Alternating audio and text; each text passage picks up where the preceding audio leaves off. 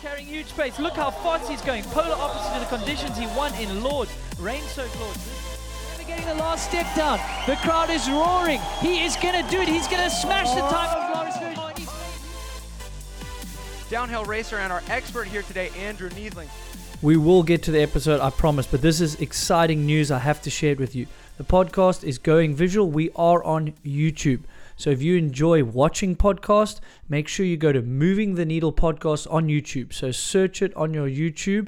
You'll find it. Hit that subscribe button and then watch some of the clips if you don't mind. Maybe leave some comment. Let's get some engagement, because the more we get the YouTube out there, the more I can get awesome guests. And that's probably the biggest thank you you can do for me right now. Let's build up that YouTube. So share it with some friends. Check those clips. Leave us some comments. And I appreciate that, man. Let's get to the episode. During my racing years and even now, I take my health and nutrition pretty seriously, I must say. It was so difficult though to stick to a routine and to remember to take all those necessary supplements. Then I found AG1. I'm so excited to partner with them personally and for this podcast. I actually started taking AG1 long before this partnership even came about. Now you might ask, what is this stuff? Think of AG1 as your all-in-one health insurance. I know I do. I have never been one for taking 1 million different supplements or vitamins. So this is the perfect all-in-one solution. Honestly, I actually look forward to taking it. I do it first thing in the morning. I feel more alert and focused, and I know I'm taking care of my body and health. I feel energized to get my day going. Covering my nutritional basis for the day literally couldn't be easier, and that's why I trust AG1.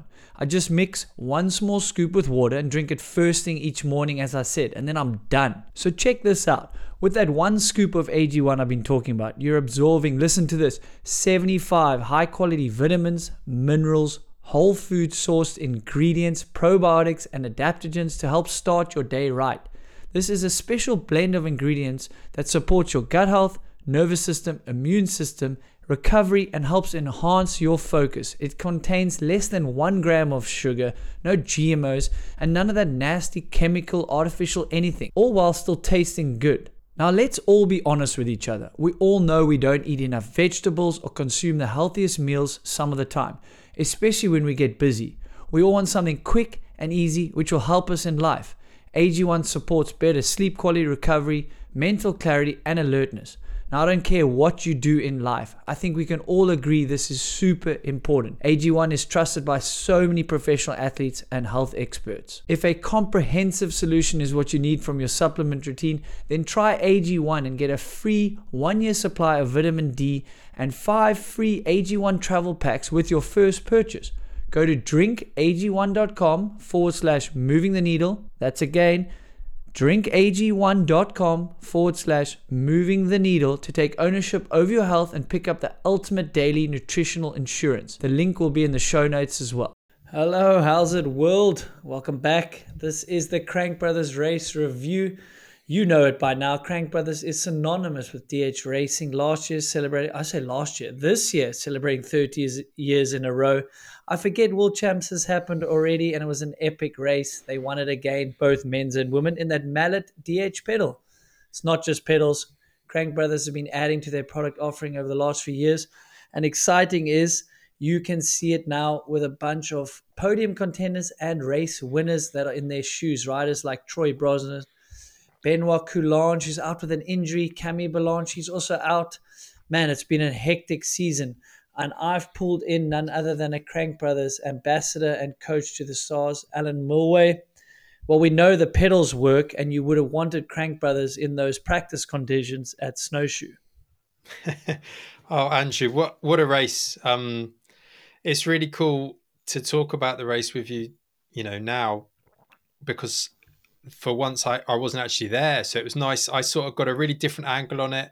Some of the conversations I was having with the riders in all times of day and night because of the time zone difference was really interesting. And like you were saying, it did look as though it was quite an attritional race, you know, for bodies and bikes. It was tough going. Yeah, you heard some of the riders. Someone like Loris, he does not want to go back there, and I don't blame him. He looked mentally drained, physically, some horrendous crashes, unlucky as well. I think the inconsistency of the conditions on the first few days, as well as now that the track is just really got a lack of dirt in those rock sections, I mean, we're asking these riders to push to the limits, as they always will. And it's really a roll of the dice. I don't think it's lack of skill. I don't think it is bad line choice. It's just the conditions of the tracks. They're not consistent run in and run out. Like anything can happen. Yeah, it did certainly look as though to get those rock sections right and consistently right was very, very hard. And looking at, you know, some of the trackside videography, some of the like John Lawler's vital stuff, some of the raw footage, some of the POV stuff, it was really interesting to see that a rider will come into a line and they might shoot left or shoot right, and they're not expecting that. And I think that's what makes it really, really worrying in a way. And seeing Dean Lucas's crash, that was a really scary one. I'm so glad he's okay, because that tree did take quite a few victims, didn't it? And it's one of those where, yeah, we don't want to see people get hurt.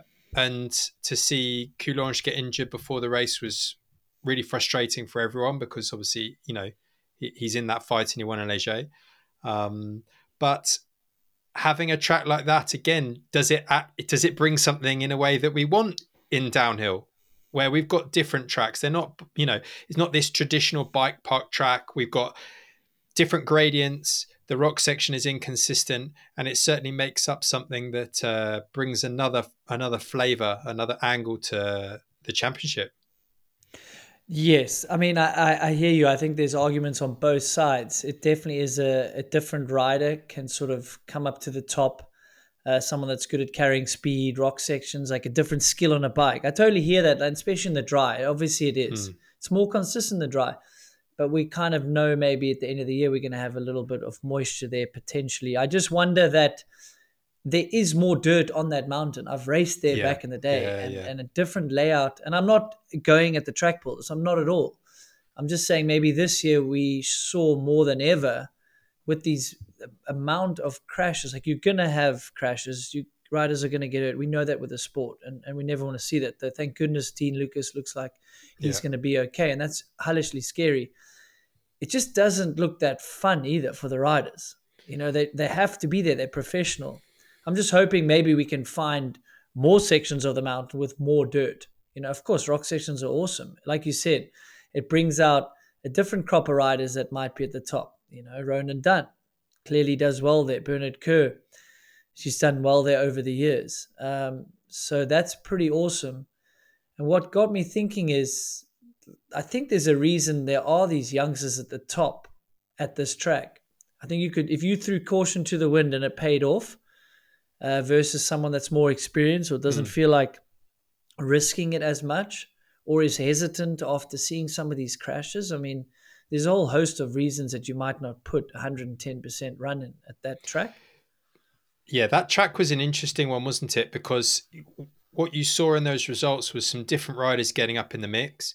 And another thing to bear in mind with this is, I think, two factors that I thought about a lot. The first was the stage we are in this season. So within the last two rounds, potentially stuff is on the table for the overall. Riders are trying to manage the race. I know it was quite interesting because Dakota messaged me between the semi and the final. And I think Dakota's semi was possibly the run of the day, to be honest, when you watched it and he crashed. And that's game over, really. That's like, well, he's not making the final. But the nature of his crash and the ability to jump straight back up and get back on the bike and push to get down was incredible to get in. I think he was fifth in the semi with that crash, which is unbelievable, off the bike. But you could tell from his mindset, he was thinking about the risk. You know, am I going to risk everything on a risky line when actually I could get down and get a podium?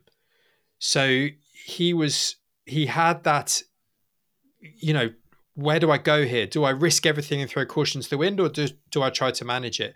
And he did an astounding job, I think, to put in that run on home soil and sort of find probably what he'd call a happy medium, because he's obviously come in with a lot of momentum from the US Open. He's on home soil.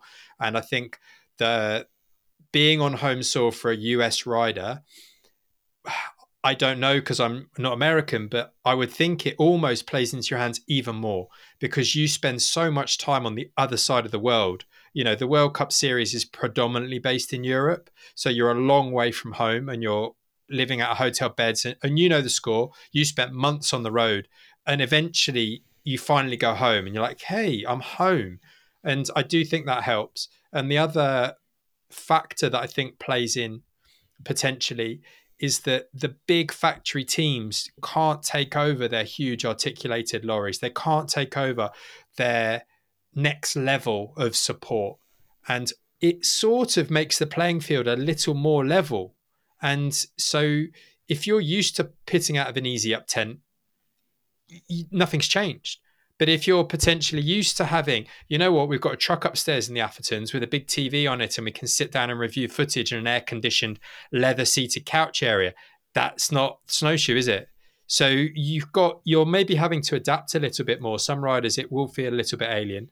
And the third thing is actually where the pits were, because the pits are at the top. And Danny was telling me that their pit setup was actually in the garage of the hotel they were staying at. And they could see the start line from the hotel room.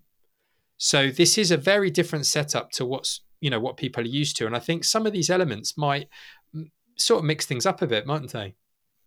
Yeah, I think the level of the playing field, I fully agree. I think it does level it a little bit more, you know, and some of these big name teams and riders are maybe a little bit more out of their comfort zone. It's a little bit more like a local race to them. Yeah. Maybe they don't feel as prepared and they don't have as much support. But obviously they can all rise to the occasion. We know that. But it does level a little bit more. The Dak thing and hearing some of his comments, like I think he managed it incredibly well and probably being able to lean in and talk to you and stuff like that in between runs. That's super interesting. I want to hear more about that. I think it's more pressure. Someone like Greg Minnaar is obviously unbelievable at dealing with that.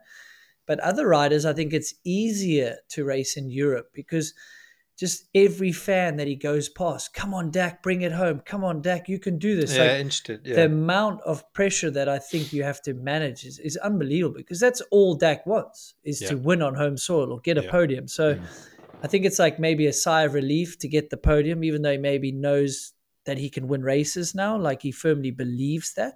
Yeah, he's seen it. So, props to him. He obviously maybe was more hesitant at the top. His splits weren't quite as good. Easy to make a mistake on that track. Don't get me wrong. But yeah, I saw an inspired ride in the semis and then he really built speed towards the bottom. So I think he's super satisfied with that. But I almost thought it's a hell of a lot of pressure to deal with racing on home soil, especially when you know you could maybe win the thing. So hard. And, it was interesting to see the finals play out with that top section where it was a sort of a pieced section where you turn left before the V tree that everyone was jumping through. And that rut was getting pushed and blown and riders were going down. And Gwinny, even in the commentary box, sort of alluded to texting the team to say, have you seen this? Do you know that rut's going? And after subsequent to... I think two or three riders went down. I think Luca was one of them. And I do wonder whether the word got back up to the top because people did seem to push a little wider, didn't they, around that corner? And they got just hooked around the tough block. And I think some people gave up time, but for the bigger picture, knowing that you couldn't win the race, but you could certainly lose it there. Yeah, you could certainly lose it. Yeah, that's so critical. And I think also what's something to note, and wouldn't you agree that that's the driest and fastest the track would have run. Yeah. So it was a total guess of strategy. You would have been hitting things faster. You saw that with Laurie Greenland, potentially hit those sort of jumps and those rises faster than ever, and he just got unweighted and he was into a tree. Like you have to push that hard because the winner was going to go that hard, but it was the guy that stayed on and managed that sort of, it's a roll of the dice racing because it's just guesswork. You've never even hit those sections that fast that whole week. And Oisín did that off camber about as good as you could without crashing. He really did. He ran it wider than he should have, but he got away with it. Yeah, it's Those weeks are always interesting because it seemed to play out as per the forecast. So when I'd looked at the forecast, and I often send my riders an overview with two forecasts to sort of refer to, and we just try and get a plan for what might happen. And sometimes it's quite accurate and it's quite nice because you can plan to that. But other times it just goes out the window and you can only apologize. You know, you thought, hey, I was told it was going to be sunny, but the forecast did suggest that it was going to get drier. And it's a real difficult situation because in a way you could say I should manage my time. Do I need to risk another run in these conditions? Because in actual fact, I'm not going to be riding in them.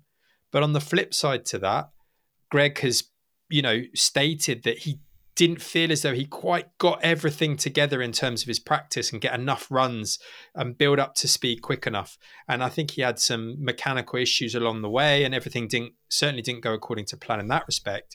And that sort of gets you to the point where if you haven't laid down fast runs by qualifying, by semi, how are you going to be able to step that up? And you could see with the follow cam, riders were over jumping sections. And if your suspension was a bit soft, I was thinking, if you haven't hardened your bike up for this speed and these conditions, the bike's just going to bounce you straight offline.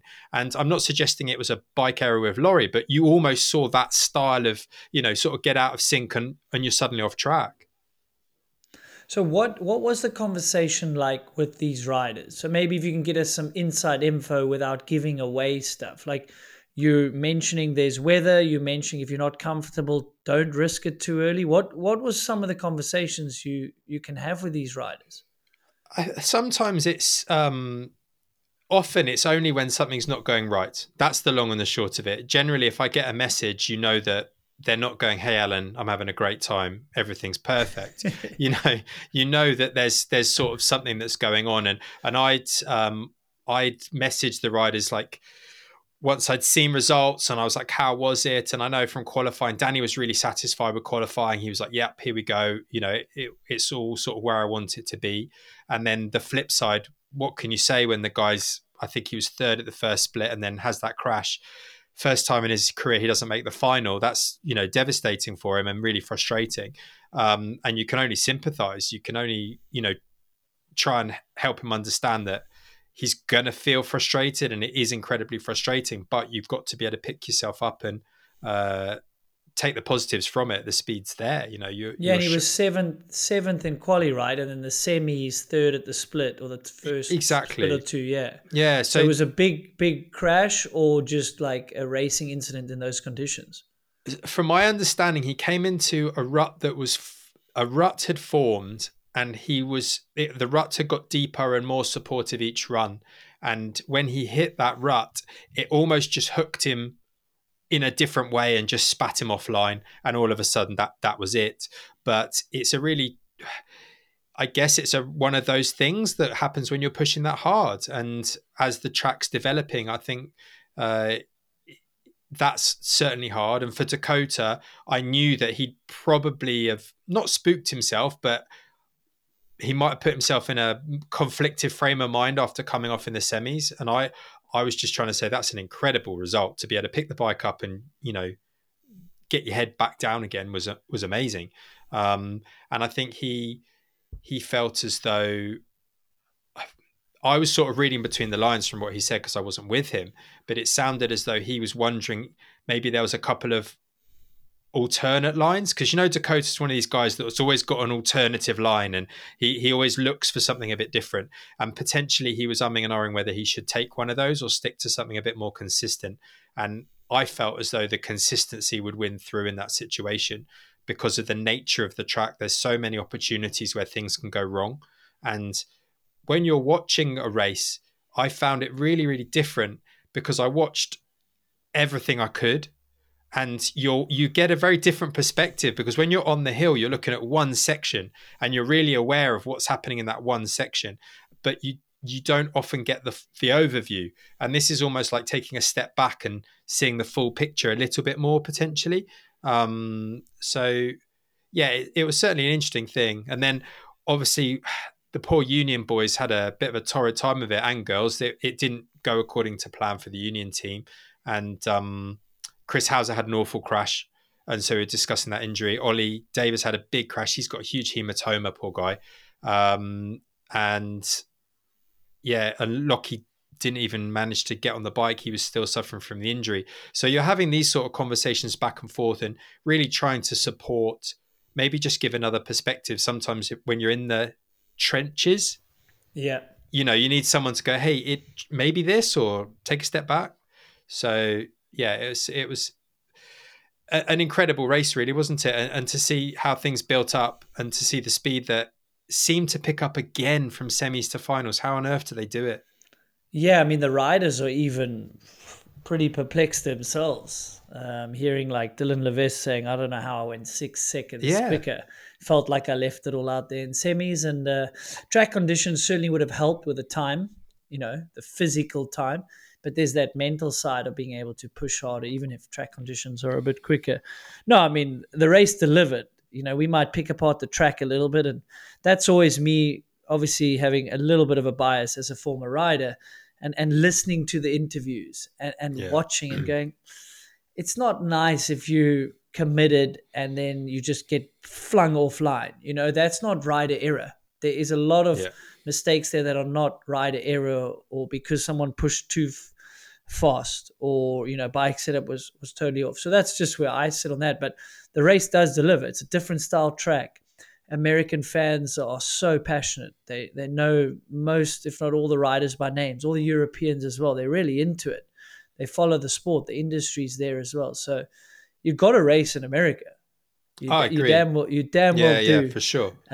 So that was awesome to see. And I mean, it's 7 races and 7 different winners in the elite category. Plus we've got, you know, the 2 juniors that came up, and then Oisín's only second year in elite. You know, with these injuries and this elite career that some people say, oh, maybe he isn't going to make the step up to these top-ranked elite riders. You know, you could have easily tried to say that about him. But if you really looked at the full picture and where he came from, the junior world champs, you know, those sort of wins are not fluke. No. Some people just take longer to adjust to the elite field, all these uncontrollables about injuries. But you damn well wouldn't have put a lot of money on those 2 being 1 and 2, would Irish you, coming into the race? It's just a phenomenal. And to what's really interesting with Oisín is his rise. There was this sort of junior world champion, and then, like you said, with the injuries. And I was trackside at his bike when he had that horrible wrist injury, and it was very sad because he was in Andorra. He'd ridden a section of track through the rocks, and all the videographers were on the side of the track. And they were all goading him, go and do it again. We'll get a good shot. Go up, push up and do it again. Shroud into this. And he pushed back up, did exactly as they said, shroud the turn, got bucked over the rocks. There you go. Huge crash. And it was so sad because he didn't need to have done that. You know, he wouldn't have blamed anyone, and I'm not suggesting anyone's to blame for that. But it was one of those things where potentially a more seasoned rider would have gone, no, boys, you can get your shot next run. I'll carry on down the track. And those little things can really swing a season, can't they? So we sort of lose sight of him for that period of time where he recovers and comes back. And then all of a sudden he has this chance to shine. And, what I think was lovely, and we've seen it, this is the second time we've seen it so readily, is how the sort of allegiance the riders have for each other. Like to see how excited Ronan was for Oisín, and like on the podium where Bruni crashes and they're just stunned. They're not happy that Bruni crashed at all. They're just stunned. No. And then like Ronan looks at Oisín and says, you just won a World Cup, you know, and they're both so happy for each other. But they respect the fact that Bruni was pushing. They respect the fact that he's gone down and they didn't want to see it. But that is the sport in itself, you know. So those riders to go 1 and 2, I can only imagine what John Lauder was going through watching all of that happen. Oh, incredible. Yeah, no, the veterans of the Irish downhill scene. But yeah, first Irish winner of a World Cup.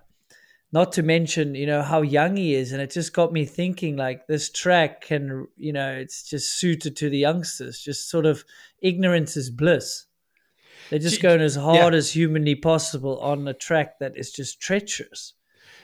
Do we think that Like, is this a changing of the guard of, like, each time we say it and then the veterans come back and experience plays through, and it will on a longer track like Mont-Sainte-Anne, probably. I'll say that. Probably going to see the veterans back there. And but each year the guys are getting younger and younger. You know, Troy took longer to win a first World Cup than this. Jackson's won in his first year, Jordan in his first year. The sport's getting younger as we sit here talking about it.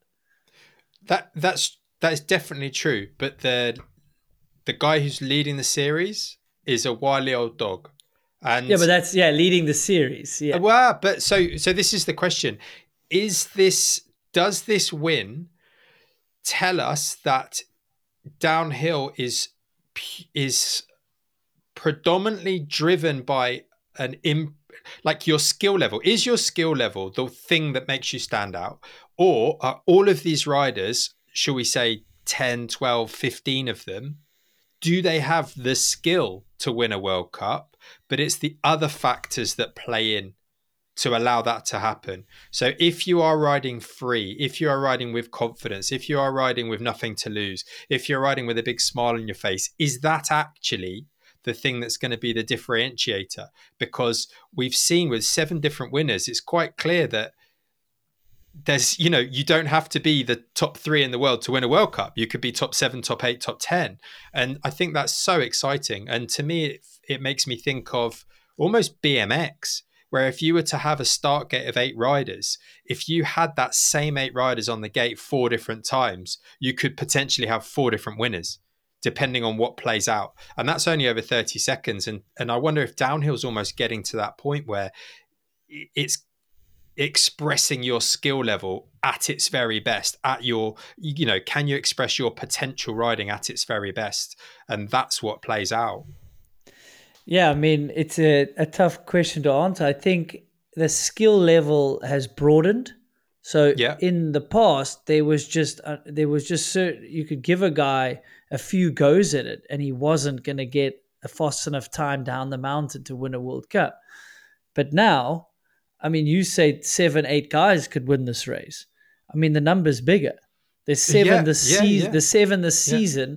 Oisín's come from 1 top 10 in his career to when the track suits him and he's riding free and the momentum's on his side. Wow, he's got the skill and the speed to do it. And then all those other things luckily fell in a row. You know, with you know, being able to be second last down a hill and put a run like that together. Yeah, absolutely. Phenomenal. That's really special. Yeah. Now, yes, you go back to a Loic Bruni and your Greg Minnaars and these guys with experience all over a season on different tracks. That's where the cream rises to the crop. Be able to ride well when, you know, mentally you're not quite there, meaning you don't like the track or you're not quite gelling with the bike. Well, you've got to dig deeper and make it happen. I think so. Yeah, I'm sort of going around on the question, but I think skill level has broadened. Yeah. Training and fitness is leveled out. Yeah. You know, you could probably learn enough on YouTube to be a pretty fit downhiller these days. I mean, I'm not taking away from your job. If you want to be the very best, you need to employ someone like you, and you get those little finer, little incremental gains. More and more people are probably seeing sports psychologists. More and more people are seeing that it's possible. Absolutely. Now imagine everyone's seeing Oisín win. They're going to be like, well, I could do that. I've been beating him all year. So, you know. And I think that only fuels what's going to be exciting and what makes downhill so good, because that was thrilling to watch. And I was getting, you know, what's cool for me is to be able to sort of see it through my friend's eyes. As you know, they're just fans of the sport going, oh my God, look at this. And, you know, at one point, Ronan was first and Dakota second. And one of my friends was like, bloody hell, Milway 1 and 2 at the minute. And I was like, tell me about it. I'm on the edge of my seat. You know, I know full well what this means. So that excitement's there. And I buried my head in the sand, I having been at all the races, but I hadn't realized the negativity was so strong towards the semis. Until I got a flavor. There seems to be, from a rider's point of view, much less excitement around the semis. But from a spectator's point of view, do you think a semi is a good thing? When you're watching it, are you like, hey, we're just ramping up? Or do you think that semi makes it even harder for riders and is a bit of an anticlimactic thing unless you're really into it?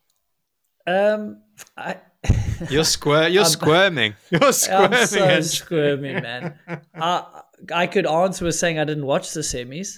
That's at least the truth. Really? Okay, that's interesting. But you can't say something's bad because there's too much of it, because then you just don't watch it. So I can't sit here say anything about the semis. I just didn't tune into the semis. I look at the results. I speak to you. I speak to people on the ground. I get a story for what's happening in the semis. But, you know, the product's the final, though. But on the ground, I understand the semis, like Leger, right? So those spectators are trucked up the hill in Leger. Yeah. Or now at Snowshoe. They do get to see the stars race twice. Like, they're giving it a pretty good go. So on site, it's pretty damn cool. But the riders don't like it. They don't want to deal with it. It doesn't seem, so and like, I can understand. I can understand. It's a super big catch-22, I think. So I do sit on the fence with it. Yeah. Because there's arguments for both sides. And speaking to people high up in powers that be, it's almost like a re-rank. So say the qualifying happened in the wet, which it kind of did in Snowshoe. Mm. Then in the morning, they're hoping that the conditions will be similar to the finals. So then if people race, then they re-rank so that the last few for the broadcast, it's exciting. They've obviously got a hoping for a re-rank. Does that make sense? Yeah. So you're they kind of got for this one, right? Yeah. You so want they to could get, argue their side. I guess what you want to find is that the last man down the hill has the potential to win the race based on his current form. And the last girl down the hill has the potential to win the race. You don't want the last person down the hill coming in mid-pack and the person who's won it has been, I don't know. I think you want it to build to a crescendo, don't you? Definitely. Yeah. So there's pros and cons to it all. You know, the byproduct of going to it, we lost Danny Hart. There's been casualties. The race winner of this race has not been in all the finals this year, if you look at the results. Yeah. Yes. So there's casualties to these decisions. We could probably spend multiple podcasts on the pros and cons of it. But it is interesting when you're home, right? So for you, being the coach, you probably want all the information you can get. The more you can gather, more you can then help dissect and feed to each rider as you will. So no, I mean, I understand. I see its place. Yeah. But does it sort of takes away to sit down for every fan to watch semis and final? Yeah, I don't think that's tough. Yeah, for sure. I think that if you think about someone who wants to enjoy the product, they're going to want the final, and that's really what they're interested in, and that's what is the showcase. Something that comes to mind, you know, we've been talking about what makes the successful racer and what is that ingredient. I saw a fascinating interview with Vali, and I thought that gave a really good insight because they were interviewing Vali after the race and asked her, you know, essentially, how did it go? And she'd had problems in qualifying and in semi, and I think had crashed in each of those. And she knew that if she got a good result, that would be the overall. And from what she said, trying to paraphrase and, you know, quote her somewhat accurately, she essentially was saying that she tried to take it steady and have a nice smooth run, and when she got to the bottom she was a little frustrated to see how close she was. And I think that's a really interesting insight, because if she could almost bottle that mentality and go, you know what, if I just ride smooth and I ride like Vali and I ride how I know I can ride, that's fast and consistent and I know where to push. And sometimes there's the potential to almost try and override. And I know when Rachel was at the very top of her game, there was a point where she was trying to not only win, but trying to thrash everyone. And, you know, you suddenly go over that edge of going, well, I'm now riding ragged. I'm now not maybe thinking about the corner I'm about to ride around. I'm actually thinking about something else. And I'm thinking about the outcome as opposed to where I am at the moment. And I thought that was really interesting because it shows the speed at which you can carry when you're riding somewhat within yourself. you know, having that sort of flow and being in that mindset. And it was nice to sort of see that there was a reflection on her part. It certainly wasn't a case of going, I just dribbled down the hill to get down. You know, she was clearly trying to put in a run, but a run within herself. And then she realized, actually, that's a good pace I've got there, which I think is a really interesting thing. You would say it showed maturity. I mean, if she crashed in quali and semis, now she still won semis. Yeah. So she knows the speeds there, but she also crashed the previous race. So that's 3 race runs in a row that she crashed. I mean, I would think the subconscious and with that title that showed some maturity, like, okay, Vali. Yeah, yeah, you do exactly have the speed that. To win. Exactly. You're riding a little on the ragged edge. The course, it's not that consistent. So, yeah it is frustrating to like be so close knowing. And I'm not taking anything away from Marine. I think the way Marine rode, she deserved to win. She was attacking. She built throughout the day clearly. And the momentum's on her side. I mean, that's 7 World Cup wins now. Oh, it's amazing. A lot of the hype has been on Vali and Cami and Nina now. And Marine's just slowly been building back from those injuries.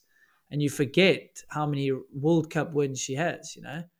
It's pretty damn impressive. It's been really good to see that return. And I think that's a really successful, strong return to the sport. And she certainly, those sort of referring to Vali's interview is certainly in no way trying to play down that, because I read something after Leger and someone had put up a comment on the UCI Instagram feed that really triggered me. They were like, oh, Vali's the only one in the race, and I was like, that's just rubbish. And I really had I was like, no, it clearly is rubbish. Like, you know, been enough look at the depth of this and look how the girls are pushing each other, and the simple fact that Vali is crashing is showing she wants to push, because she's not just going to roll down the hill and win this. And when you're actually trackside and you see, it's phenomenal to see how the girls are pushing and pushing and pushing. And I think that's only exciting, because I do feel as though that strength and depth is starting to really grow. And I think Shana Hearn had another really good result. I think she was 5th in qualifying in the semi. And again, another rider who's sort of on that YT team, you know, and maybe building off that vibe of Oisín, her teammate, and Millie as well. She's had a good season this year. So a lot of these girls are sort of, they're pushing on. And it makes, I think, I've mentioned it before, just this top 10 in the final, I almost think is too few. I think that it would be nice to have maybe more, maybe the 15 in the final. Yeah, I mean, I would vote for that if there was a vote, if it was democratic. Yeah. Maybe we would ask for a democratic vote on the semi and the final and then the 15. And I think each podcast, I mean, it's a race review podcast. That's what the racing is about. I mean, I think I agree. Yeah. And on top of that, potentially the men is not 30 anymore, because you've got a race winner that hasn't been in the final the whole time. Why is that? Oh, if he's a race winner, he's clearly showing enough speed. He should show enough speed to be in the final. So, yeah, it's a super interesting. But mentioning these riders, I think, and why it's so exciting is it's unpredictable. You don't know who's going to win the race. Yeah. And you don't only know that. It's going to be it potentially is a new race winner. I mean, it hasn't been this exciting in many years, you know. It's something that many sports will strive for. It's only in the last few years that we're getting a lot of these new winners, and then this year it's like, boom. I really think this is something that downhill should be marketing, is the fact that it is so exciting. You don't know. It's not cast in stone who's going to win. If you look at other sports, you look at Formula One, something's almost got to go wrong for Max Verstappen not to win. And you look at the outdoor motocross this year, Jet Lawrence, you could tie one hand behind his back and he was still going to win. You know, and they're getting the viewership. You're like, what are we doing here? Yeah. So just to have something where you tune in and you're expecting a result, you know, you're almost, the narrative's already laid out for you. Downhill isn't that. It's almost being able to tell the story of these riders so we could get to know a broader range, so more people can know about these riders who could potentially win on that day. And that to me is a really exciting side to it, and something that I I just feel as though on a track like this, building up the sort of the home crowd, the nature of the fact the start was at the top, I think psychologically that must almost be different, because for a lot of riders, I think they use that 10 minutes in the chairlift or on the, you know, on the chairlift, in the gondola going to the top, to almost go, right, okay, they go through the track in their head, they might go through some preparation, build that anticipation. You're looking over the track as you're going up. You often get a chance to have a little spot, a little look. But when you watch a rider's head cam and he's come out of his tent, turn left, down a main street, and then bang, he's at the start hut. You're like, whoa, it's a very different way to go about things. And some of these elements, they do build a different challenge into a race, and getting yourself in that frame of mind on such a tricky track where, you know, it's almost like, am I going to get to the bottom in one piece? Am I going to end up on the line I want to be on? Is something going to jump out and bite me? Those are the sorts of things that must be a real challenge for the riders. Although, did Ronan and Oisín even think of those things? Like, is there an ignorance is bliss thing? And I'm not downplaying their sort of racing intellect. I wonder if it's there yet. The scar tissue. There's not much scar. Yeah. Well, there's some scar tissue. Yeah. Did you hear Ronan out the start gate shout at himself in his finals run? No. Come on. He shouted himself. Yeah. That's epic. And that says epic. It all, doesn't it? He was just like, right, I'm going to attack. I'm giving it everything. I'm giving it everything. There was no sort of track management in that respect. But I think he has got more consistent, and I would like to think 100%. He isn't this kamikaze rider, and he's so exciting to watch, and he somehow just fine-tuned it that little bit, and I think there is something going on between the ears, a little bit more than we'd like to think, but that full attack mode was something that was phenomenal to see, and then for Oisín to go even faster, you know, it just shows how hard these boys are willing to push and almost disregard the potential for crashing. I mean, that's what you needed on that track. I mean, yes, you need it on every track, but sometimes, especially that track, to put it that on the edge where you could see some of the deflections almost happening, and then that's just a pedal stroke and a pushing, and those two were really good at just making sure everything was going forward. Yeah, they were obviously light. Like Oisín, he was really light on the bike as well. He was really tactical, and there was precision there on the rocks. But you could see he was a little bit lighter, not getting hung up, and really making sure there was forward momentum, being light, and then there was pedal strokes here and there, and just like driving through the chunder as well, and like attacking the bike forward. So, oh man. Fair play. Yeah, did they really break that town or what? Did you get any texts from them? What was the party like? Well, I'll tell you so funny. I got a message off Ronan at about 9:30 in the morning on Sunday, my time. And I was, so you do the maths on that. He's 5 hours behind. Five, six hours behind. So it must have been 3:30, 4 o'clock in the morning. But it was quite a coherent message. You know, he was basically saying how stoked he was. But I was thinking, why is it? I was trying to do the maths in my head to think, what time is it back there? But I think they would have had a good, I think those two going out in the time would have been exciting. And that's phenomenal. Really exciting for them. I mean, if you're not in the title hunt, you're going out. Loic's definitely not going out. Jackson probably not. Like the damn title hunt is I know. I'm still up for those guys. I mean, the season is made. Have you done the maths on Loic and the title? Because I can't quite get my head around it. I haven't done the maths. I just brought it up for us to look at. I just know it's awfully close. Are they doing double overall stand? Are they doing anything like no points? Because I remember that there was no points for qualifying the final round before, and it was all double points for the final. And I regret that I haven't got my head around this side of the points hump. Well, speaking of points, I mean, I got help gentleman message on the podcast. I thought he reckons because of COVID that any team can end, if you're on a team roster, you can get entered in without the points. It's not just elite teams. I didn't even know that rule change. Right, okay. But yes, they do away with qualifying points and just make all the points for the final. That's what they did in the previous years. But we didn't have the semi, so I don't know how the semis is going to contribute.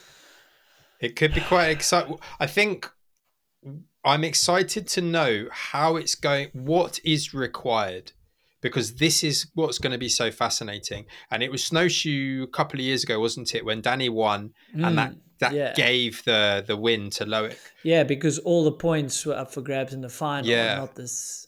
So then are they going to do away with quali points? We must look it up. If someone's looked it up before us, I mean, I didn't think to look it up. I was going to get into those details now. Yeah, once this gets released, get into that. So me and you will share some texts offline about that for sure. So, yeah, he's got a little bit of a gap. I mean, when he crashed, he must have been spewing, because I don't know if he knew that Jackson had a flat.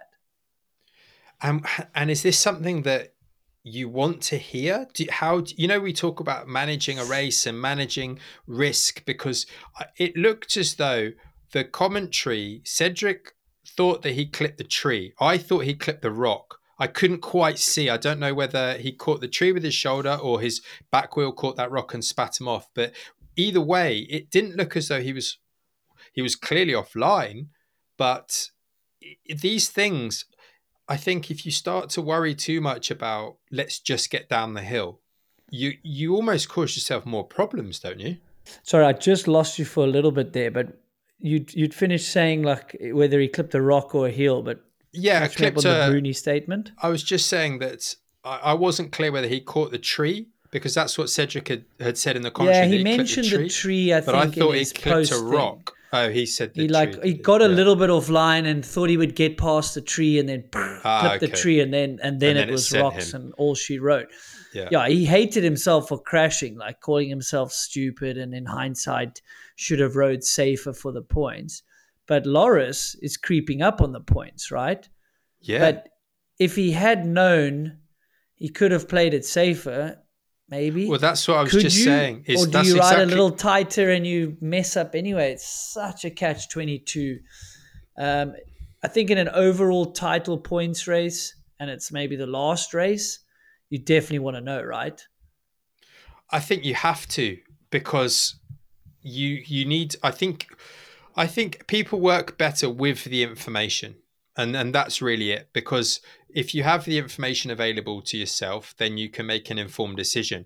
And really it would be nice that you need to go out and you need to win the race. And if that's what it needs to take to win the overall, then you're like, well, here we go. I can just go about the business. I almost think it's a harder challenge if someone has gone down mid-pack and, right, Loic, you need to come 7th or 6th.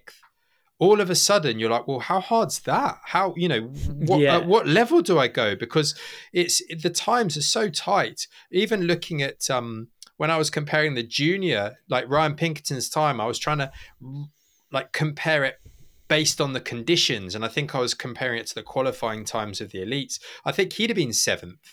So, you can't hang about or you're going to be 15th before you know it. Everything is so tight. It really makes things fascinating going into this final round. Yeah, but I mean, he's definitely got a little bit of a lead. I mean, it's now Loris Vergier who's back in the title hunt with him. So we've got 42 and 18. Oh, okay. So 60 points. It's really not a lot. No, beat Loris and then Jackson. Okay, he's a little ways back. He's sort of 150-ish, 170-ish back. So it's certainly going to be interesting. We can start doing that mass. But, I mean, if it's all to the final, then those guys are just going to race as hard as they can. Yeah. And do you... But with Loic, knowing he's got a 2-3 places that he can get beat by Loris, I mean, like you just said, you can't. That's not much you can manage. No. No, you can't play that game. No. But do you... No, you can see he's gutted. He's like, now I've really got more pressure. He was like hoping to wrap it up a little bit better maybe. But maybe this... Loic's so good at World Championship events where it is that one and done. Maybe this actually plays into his advantage. I certainly, as a betting man, would be betting with that team. You know, hearing the manager speak a little bit about they've got the bike set up, they got the experience, and they got. If you're gonna put your marbles with someone, you're gonna probably put it with Loic with the experience and those world champs. Like he does well under pressure. He does thrives under it. Yeah, definitely. And talking about that team, it was nice to see Jordan back up there. Yes, you know, definitely got notes of Jordan. I mean. You could see it in his riding. It looked like a different rider to some of the last few rounds. The last few rounds, he looked fast, but there wasn't that extra bit of aggression. Here, you could see the aggression was back. That's what I noticed. I agree. I being trackside, and when he'd come down, he was almost riding tight. There was less sort of freedom of movement in his body, and he was precise and steady. And just from viewing the footage this weekend, you could see he was riding freer, and that was lovely to see. I think 6th place just off the podium, and that will help sort of give him that confidence that he fully deserves that spot, because when you've got those two boys on your team, there's no gimmies, are there? That's a high achieving setup, and Finn is, I think, still in the hunt for the title as well mathematically. So it's going to be really interesting how. Laurent, the manager, manages the whole week, I think, in Mont-Sainte-Anne. Yeah, no, definitely. And I mean, you know, for Jordan missing out on a final this and then bouncing back with a result like that, that's awesome. You can like breathe a sigh of relief. And I think Ethan did super well, maybe hoping for a bit more, knowing, I mean, that team is dissolving. I think that's kind of common knowledge on the circuit at least. Yes. So there's a lot of riders looking for rides. So just get yourself, you know, lots of nice results through the week, and to slot into 8th is something you really need, you know, going into probably contract hunts and stuff like that. Well, that's something that's probably worth touching on, because these two races are coming at the sort of the pointy end of the season. There are a number of teams that are changing, a number of riders that are changing, and it's almost like between runs, are these riders trying to catch a conversation with the team manager, or go and see a sponsor, or try and make conversation, you know, what's going on, what my options, you know, I've got something on the cards. And that only adds to the pressure, because you ultimately, if all you do is focus on riding your bike and you get your results, everything else takes care of itself. That's the best way to go about getting the best ride and the best contract, is to perform on track.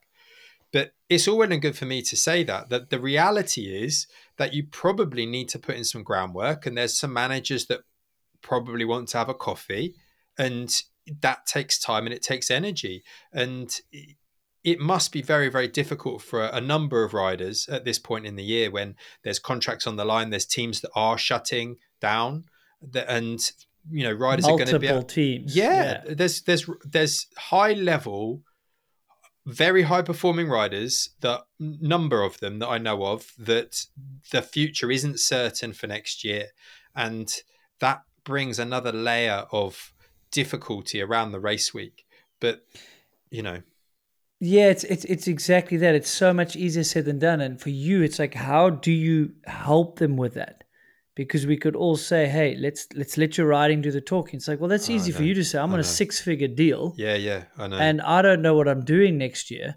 So if I don't pull finger in this race, I'm getting a pay cut, or I don't know who I'm riding for. It's a really challenging place to be, and I've been there myself. And then on the other side, I think there's certain riders that are performing are also in contract negotiations, but they're getting multiple offers. So do you think that, yes, it's a distraction, but it's kind of fueling the confidence? Like, well, I've already got these 3 offers. Yeah, exactly. Like, I'm playing on house money right now. Whereas the other guys are like, I'm in the hole. I keep going bust. I'm going to spend some more money, and I don't even know what's going to happen. I think this is a fascinating side to the sport. When you've got professional sport in itself is all based on performance results, and people have a very short memory.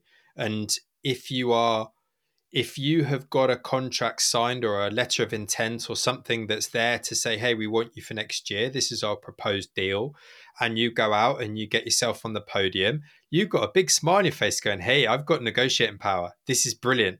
I can go to the next race, and if I perform again, I've got even more negotiating power. Let's talk about the bonus structure. Let's talk about the number of years in the deal. Let's talk about increasing it by 20% if I get a top 10 or whatever, however you're going to play it.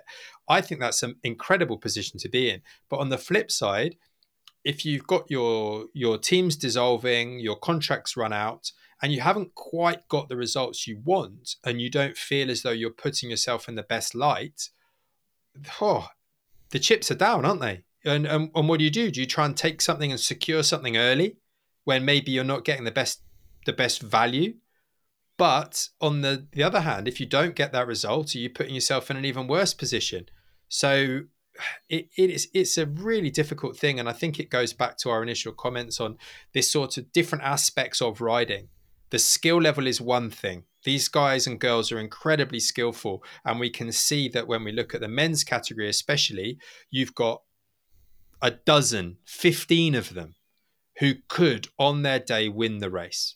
But it's all of these other elements that put them in that start gate where all they can focus on is riding essentially with no other distractions. Can I just ride as fast as I can down this bloody hill? And if you can do that, I think you're in the best best possible place. And it shows the sort of psychology involved in elite sport. Yeah, I mean, isn't that why we're here chatting to each other and trying to dissect it, even though it's so hard to like pinpoint these things? And I think, as you said, like, your riding is going to do the speaking. And if it's out of your control and you have this bad luck, it's unfortunately the way it's got to go. But if you go out there and know, you know what, I did my best. Yeah. I committed to my run and I crashed in a section. It was inconsistent. I think you must keep your head up high and you go to the next race and you do that again. You go through your process. It's all about sticking to your processes and making sure you're riding as well as you can. We've all been there. Sometimes you ride a little tighter, just knowing like, well, I got to get a result. So 10th looks better than another crash or a flat. Yeah. But if you rode without that tightness, you're probably on podium pace. So, oh man, it's so fascinating. This time of year, especially like with budgets and stuff, like we're in October now. Normally we're wrapped like early September. Some guys were testing already. I heard there was some people testing in Leger, testing other bikes. I don't know where they were doing that, because they were doing that in front of people then clearly. But, excuse me, I mean, if you've got a team that's dissolving, or you've got a team that's a like a stepping stone team and they know like they can't afford to keep you. That's pretty cool. You're in Leger, you're in Port du Soleil. There's all these awesome tracks. You might as well go ride all the bikes you potentially could get offers from. So I know you're smiling because I'm sure you know. Yeah, I know all about that. Yeah, some of the youngsters that be riding. Right, I think it's awesome. Yeah, it's brilliant. It is, but again, I love hearing it. Does that not fuel the riding with a smile on your face, riding free, going, you know what, I've got something in the bank here. Someone wants me. They're not going to judge me on this next 3.5 minutes. I've secured myself. I've got this rapport. Yes. And that's something that I find is one of the most fascinating things. But we're coming into that point in the season where a lot of riders have got niggles. They've got injuries. They've got bruises. They've been bashed up in Leger and maybe you come home for a couple of weeks and now they're back out on the road. A lot of people are going to be sore from Snowshoe. I don't think many riders got away without crashing. And some of the crashes, like Cade, I don't know whether he didn't start because of that crash into that tree or what, but I saw that crash again, a big impact. So all of these things, they've not got any time to recover. So everyone's, I think they're just arriving today into Mont-Sainte-Anne. So it's really straight back on it. Yeah, and it's a big trek. If some of them had to drive, I'm sure the top elite guys were flying, but there's still there's not a close airport, and then it's still a bit of a drive on the other side. And Mont-Sainte-Anne's a long, brutal track. We don't know what the weather's going to be like. Yeah, it's a tough, brutal, as like much as the season took a while to start, starts in June with some of these warm-up races a little bit before that. It's going to feel long now. Yeah. You know? Yeah. There's a lot of riders that wished it was over, and there's a few that wished it was carrying on, like the Irish. Hey, I know. Have another 4 races for all week here. We're on top form. Yeah. And a few of the other riders, like Vergier, sounds like he's at least done with Snowshoe. That's for sure. Yeah. So, yeah, it's a super fascinating time of year with these contracts, those negotiations going around in the background. Yeah, it's a fickle sport, eh? Or any sport in general. It just beats you up when you're really down. It'll just, smash you, kick you just straight in the teeth. And then we've got the exciting future. And talking about the Americans, I thought it was quite interesting. Asa Vermette, who obviously did incredibly well at US Open. He was actually one of the core sweepers this weekend. And I think that caused a little bit of controversy because you're sort of potentially giving the junior or the youth riders this opportunity. It's an incredible proving ground to turn up in front of potential sponsors, in front of teams, ride the track, get used to those conditions. And I think that there's two sides to it. I think that if a youth rider maybe could be selected for that, it would certainly give them advantage. If you had some sort of formal process where different riders from different countries could act as one of the core sweepers, that might be a nice way to introduce youth riders onto the world circuit so that they're not coming in completely cold. But that probably isn't the role of a core sweeper. I think the role of the core sweeper is primarily from a safety point of view and a safety standpoint, not a showcase. I think Laurie was doing it at one point before he was old enough. I think Jackson would have done it before he was old enough. And Finn did a whole season. Finn did a season of doing it. Think about that. Yeah, exactly. Before he got to junior, he did a lot of those races. It's an interesting one, isn't it? Yeah. You mentioned something. They're meant to be there for safety. Well, Asa, this is it, isn't it? I think Cathro gave him the ghost. He does the two overlays. Asa won one of the sections by almost crashing as well, which didn't look very safe. This is it, isn't it? Exactly that. I think this is where... We sound like grandfathers here. I know. I know. They are there for the safety of the other riders and clear the track. To clear the track and not just kamikaze it down. But I could see, when I saw that he was on track, I was like, that's interesting. Is it, is there some sort of formal process here? Because I can see an advantage to it. And I know that some of the youth riders are going trackside. George Madley on Saracen is going to quite a lot of the races to be involved and to see. And Felix Griffiths, another one of the youth riders who's coming up. And they learn so much from being trackside. And I think that for any young rider out there, I will always say to a young rider who's at a race, when your category is done, get yourself back up the hill, watch the elites come down, because I do think it's an overlooked aspect of it. And you can't gain that knowledge when you're on track doing your thing, to stand back and watch it. And funnily enough, Danny was regrettably having to watch the final. And it was the first time I was talking to him about this. It was the first time he was a spectator and he couldn't believe how fast they were going. And I said, that's the speed you boys go. But you don't, when you're in it and you're amongst it, you're not a spectator. You don't always get that viewpoint, that third party sort of viewpoint. So it's incredible what you can learn from these events. And I think that if anyone's got the opportunity to go to a race, if you're considering, or should I bother or should I not? You learn so much. You get so much respect for the riders, male, female, senior, junior, the skill level involved, and also what goes into racing a World Cup, the actual process behind it. And I think that Snowshoe is a very good example of that. Haven't you hit the nail on the head on why the youngsters are so good? Like if you compare to previous generations, there was magazines or videos once a year. Now you've got Racing is Live, so you can watch that. There's youth racing and all that. There's more experience than ever. But visually, you can take in so much information. Absolutely. Just by watching. You do learn by watching. Yeah, yeah. You pick up subtle things that you mimic and you copy. And ride, I know riding with Brendan, I'd pick up a certain thing, and riding with someone else and all those sort of things. And like the local race scene in America is clearly helping again with Nico's side, with these... young racers turning up and competing against Gwyn and, doing incredible times. Maybe Gwyn's not pushing as crazy as he does at a World Cup, but you start gaining confidence with yourself and your riding and all these things. But just the amount of information on the internet, I think, is helping these youngsters at an early age.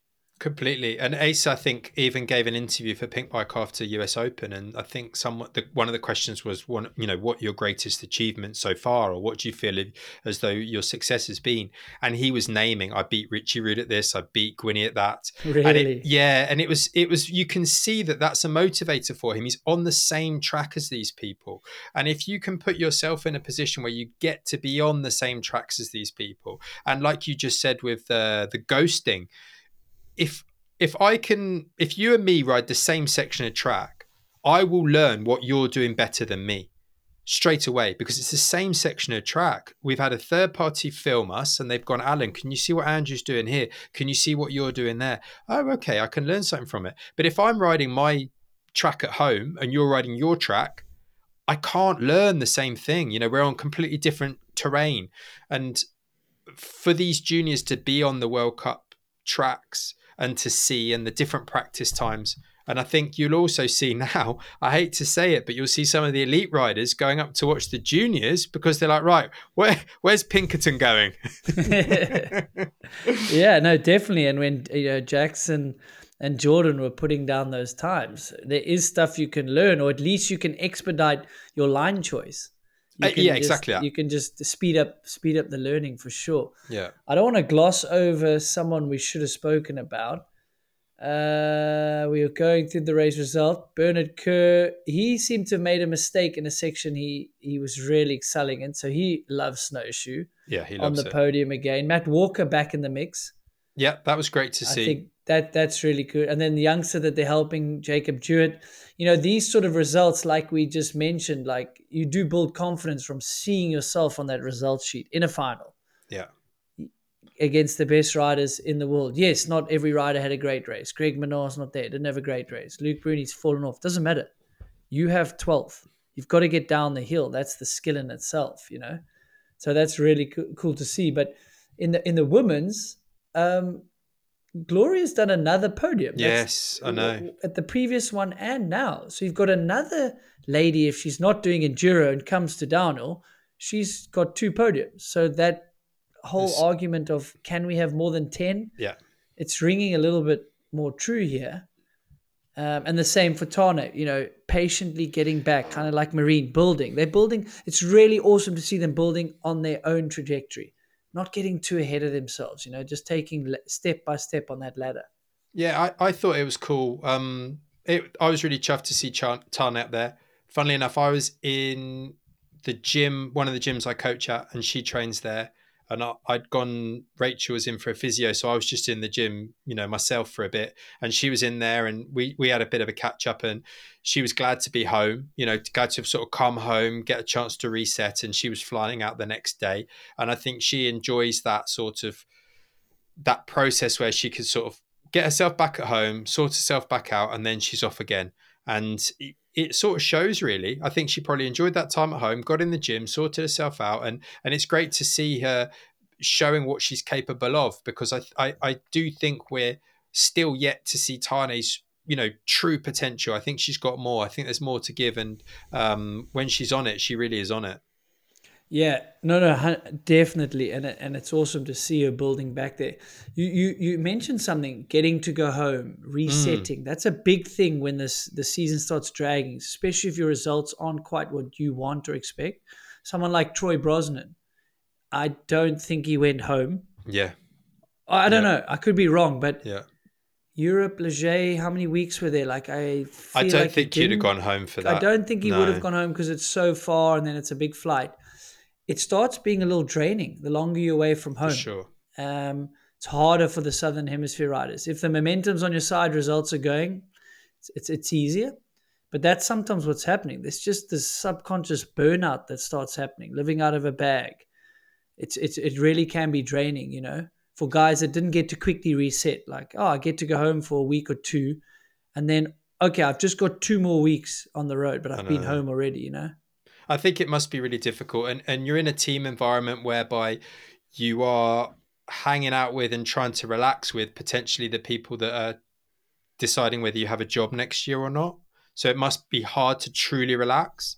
And for those people who've been injured, I know Luke Myers-Smith has suffered. He's sort of his season's been really up and down. It started off incredibly, had an injury, came back, did really well, had another injury. And he's just sort of on this comeback. But all the while, I think his base is in Morzine. So he's not had a chance with his brother to go home. And I think that must be difficult being on the road in probably quite a tight unit of people. And then, you know, for him, he was very frustrated with that crash, but he's super motivated going into this last one. And I think it really comes down to how you approach these events and trying to keep yourself excited, motivated, and doing the things that you know work for you. Because some people, to come home is a really important thing. And potentially, you have to make that happen. And I know for me, I can't be on the road. I like to come home, even if it's just for a day. And, you know, when my alarm goes off at 4 o'clock in the morning to get up and get to the airport, that sucks. But I know I'll be at home by lunchtime and, hey, I can relax. I can have a day at home, be with the family, you know, and this is just me. I'm not the one having to ultimately give my physical best. So I can certainly see that whatever works for the rider, I think they need to be honest with themselves and discuss it with the team. You know, I need a day off from everyone. Can I just be on my own for a day? You know, maybe some people need that. And I certainly recover. Different personality types, you know, people recover on their own, or some people introvert versus extrovert, 100%. And maybe I'm not condoning it, but maybe you need 2 glasses of wine or 3 beers to just like get you out of your own head. I'm not saying it has to be that. No, it could be whatever is your way of unwinding. Like with me and you, you'd be like, okay, go play your 9 holes, but use a card so you're not on your legs. Exactly. Like, do the thing that distracts you. Exactly that. You know, especially in these contract things, right? Yeah. Because all you're doing is bikes, then thinking about bikes and then thinking about contracts. Like, it's draining. You need to give that mind a rest. It's not a related topic, but maybe it's giving himself a rest. Is Richie Rude, after an incredible enduro season, hops back on a downhill bike. I know. I think it's like first time in 10 years, or I don't know, at a World Cup at least, whatever the number is. It's a big number. The guy's in the final. Incredible. He was riding. That's bloody impressive. I know he flattered, but he got himself in the final without being protected. That's really pretty cool. I think that's really cool. And I think that I don't know whether I've been suckered in with the marketing spiel of the fact that Yeti built the bike for him because he wanted to go back racing downhill, but I love the idea. I'd like to believe that that's what happened. I would love to think that Yeti went, you know what, Richie, we'll support you in this, we'll put together a bike, let's go racing, to like keep him happy in general. That's exactly super, you know, I kind of half believe that, I think. And maybe long run they do want to have a downhill bike again. Because I think... Or get back into downhill. Let the rumours start here. Well, when you see riders... Because Dylan Levesque went to race Chatel EWS, didn't he? Or EDR as it is now. He went to do the enduro. And he did phenomenally well at that event. But you see some of the others who dip into that and they find that I might be one of the best downhillers in the world, but I'm not one of the best enduro riders in the world. And then you know, there is that flip side to it. The world's best enduro riders... They're not the best downhillers. It's a very, very different game they have to play. But to see Richie Rude, class is class, isn't it? When you've got someone who's got the skills on the bike and the attitude to race, it was really interesting and really cool to see him right up there. Yeah, and they did the Whistler one as well, so that gave him a little bit of time on the bike mid-season, maybe did a bunch of runs at Whistler as well as that race. And then because you hear someone like Jack Moore say, you know what, it's gnarly out there. Have you seen my practice videos that I put up on YouTube? Yeah. Like, I'm not going to just dip my toe. Yeah. If I'm going to do it, I'm going to need some time on the bike. And it's almost like, it would be a little bit big-headed to just think you can just come back at this level of the sport, you know? And I think, but Richie put the time in and put some prep in. And also it's just class. He could have easily been still in downhill and not transitioned to EWR or EDR. Yeah, I get those names pretty mixed up, but maybe I'll get better next year. Yeah. But maybe, I mean, I'm sure we've missed something, as we do in every episode, and that will we carry on doing them. I heard from some, like I said, some awesome people reached out because I'd maybe misunderstood a rule or not knowing that it existed because of COVID. So hit us up in the DMs. I don't know what else there is, Alan. What we need to do, Andrew, is we need to go away. We need to get our heads around what is happening for this final round, because the points are going to be up for grabs, but we don't know when and how. I still haven't got my head around the protective rule from the semis to the final. Currently. I can't get my head around it at all. I think it's the one I argued with Finn. I think it's an addition thing. I think it's 10, I mean, or 5 and an addition. Okay, so so then it's not because we're ill-prepared. We just haven't quite got the communication right on that. I think it's some of these things we still need to get our heads around. And considering I'm at the races and I sometimes wonder, is he in? And I'm like, Greg, have you got through, or are you 29th and we're just going to get through? You know, it's all of these things that I can't sometimes get my head around. But for the final, the key thing for me is how Mont-Sainte-Anne's going to play out. Are some of the guys who are in the title hunt, the women's is a little bit different because that's been decided. So what's going to happen there? Is Nina going to try and take a victory because she's been knocking on that door? Is Marine going to come back and say, you know what, I'm going to stamp it again. I can beat you all. I'm going to do it again. Or is Vali going to ride carefree, which is probably the ultimate position to be in, and really maybe show us, you know, where she can go when she's riding at her absolute limit and she puts in a clean run? And for the men, are we going to have a surprise winner? An eighth winner? Yes. And I almost, I think that to me is a really exciting thing. And I have to say my money's on that eighth winner, because eighth winner. Yeah, I think we're going to get another new winner. And will that winner have won a World Cup before? Yes, I think so. I've got my... So it's a previous winner of a World Cup. Yeah, I think so. Do you think the old dog can do it? Is that what you're alluding to? He's got to be pissed off by now. He's not happy. He's got to be fired up by now. Yeah, hey, we can't have a podcast without the silly goat being mentioned, so we might as well mention it. He's not going to be happy. And I think that for all the bad luck Danny's had as well, I think if he can, you know... He's done so well at Mont-Sainte-Anne before. He's going to come in. Danny, just ride like Danny, and he'll be right at the sharp end. I think you've got there's a lot of riders that, you know, really could do something on that track. And when potentially they're and not Finn in the title hunt, you know, but maybe if you're not in the title hunt, you're at a better option. You know, you've got, the Canadians, Jackson and Finn, they're going to want to be showing themselves on home turf. So a lot to look forward to in Mont-Sainte-Anne. I can't wait. And I will be watching the semi-final again, Andrew, and I hope you will join me watching the semi-final. All right, I'll think about it. I know people must be like, what are you doing? You're doing these review things. I don't know. To me, it also gives away a bit of the track and the story, and I just want to be excited for the final. What did you think about Gwinny's commentary? Because I thought he was brilliant. I really thought that the commentary was pretty good this week. I thought they all played off each other quite well. I thought he brought another element to the table. Yeah, I think it takes the pressure off the other guys. I think Gwinny is incredibly intelligent with his racing. You don't win 5 World Cup overalls without it. I think the challenge is 3 people in the booth and a 3-minute run. Yes. So you can't get enough about Gwyn, because you've got to commentate the race and what's happening on the action. So definitely. I think Gwynny's great.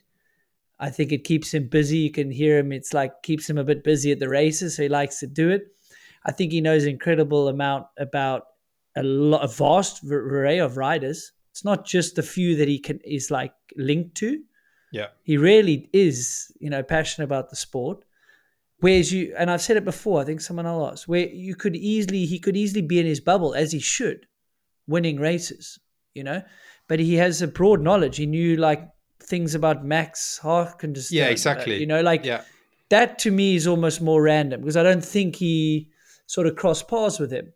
No, he's great. And I think, everyone's getting better. I think, but I have said it before, being in the booth with 3 people is a challenge in itself. Yes, but they worked well together. But it's always you want to hear Gwinny's insight, but you've got to be quick to the splits up, and it's you've talked over the guy. I think what I'm trying to say is like that job is way harder than you think. Yeah. Yeah. So yeah, props to him for jumping in there and doing well. But I mean, it's no surprise he's a pro. Yeah, I enjoyed. I think what I wanted to say was I enjoyed the commentary. I thought it was good. I thought they, you know, Rick sort of managed that and let Gwinny sort of be the color commentator almost. I do wonder whether Cedric maybe sidelined a bit in that situation because of what Gwyn was bringing. But I really enjoyed it, and I thought that it was nice to see how things progress from semi to final. But I think the challenge for the riders is huge, you know, being able to step up for the semi, lay it all on the line for those who aren't protected, and then have to go again. Yeah, and like Snowshoe's physical, obviously, because you're going to go as hard as you can for 3 minutes. Do you think Mont-Sainte-Anne, like that, yeah, two runs on that track is quite physically draining? Like arm pumps a thing at that track, at least for some riders. Yeah, definitely. And also the weather. The weather could really...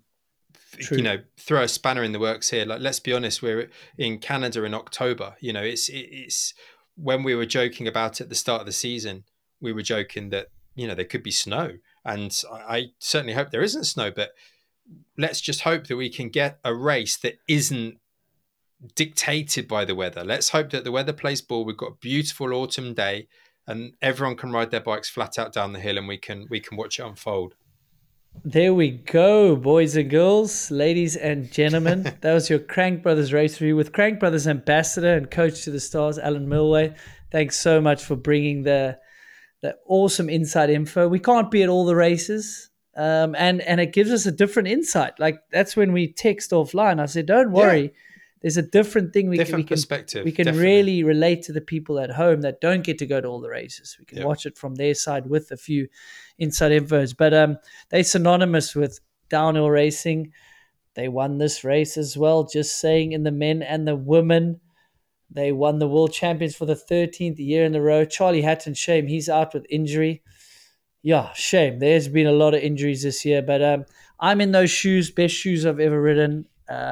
Just unbelievable support, stuff where you need them, but as well as super comfy. I know Alan's on some of the other products as well. So do yourself a favor, go check out that product offering. And, you know, the biggest thing you can do is probably share it with a friend. Oh, and we are on YouTube. So if you want to see some clips, follow Moving the Needle Podcast on YouTube. Give us a comment. We'll engage there. Till the next one. Thanks very much. Thank you. During my racing years and even now, I take my health and nutrition pretty seriously, I must say. It was so difficult though to stick to a routine and to remember to take all those necessary supplements. Then I found AG1. I'm so excited to partner with them personally and for this podcast. I actually started taking AG1 long before this partnership even came about. Now you might ask, what is this stuff? Think of AG1 as your all-in-one health insurance. I know I do. I have never been one for taking 1 million different supplements or vitamins.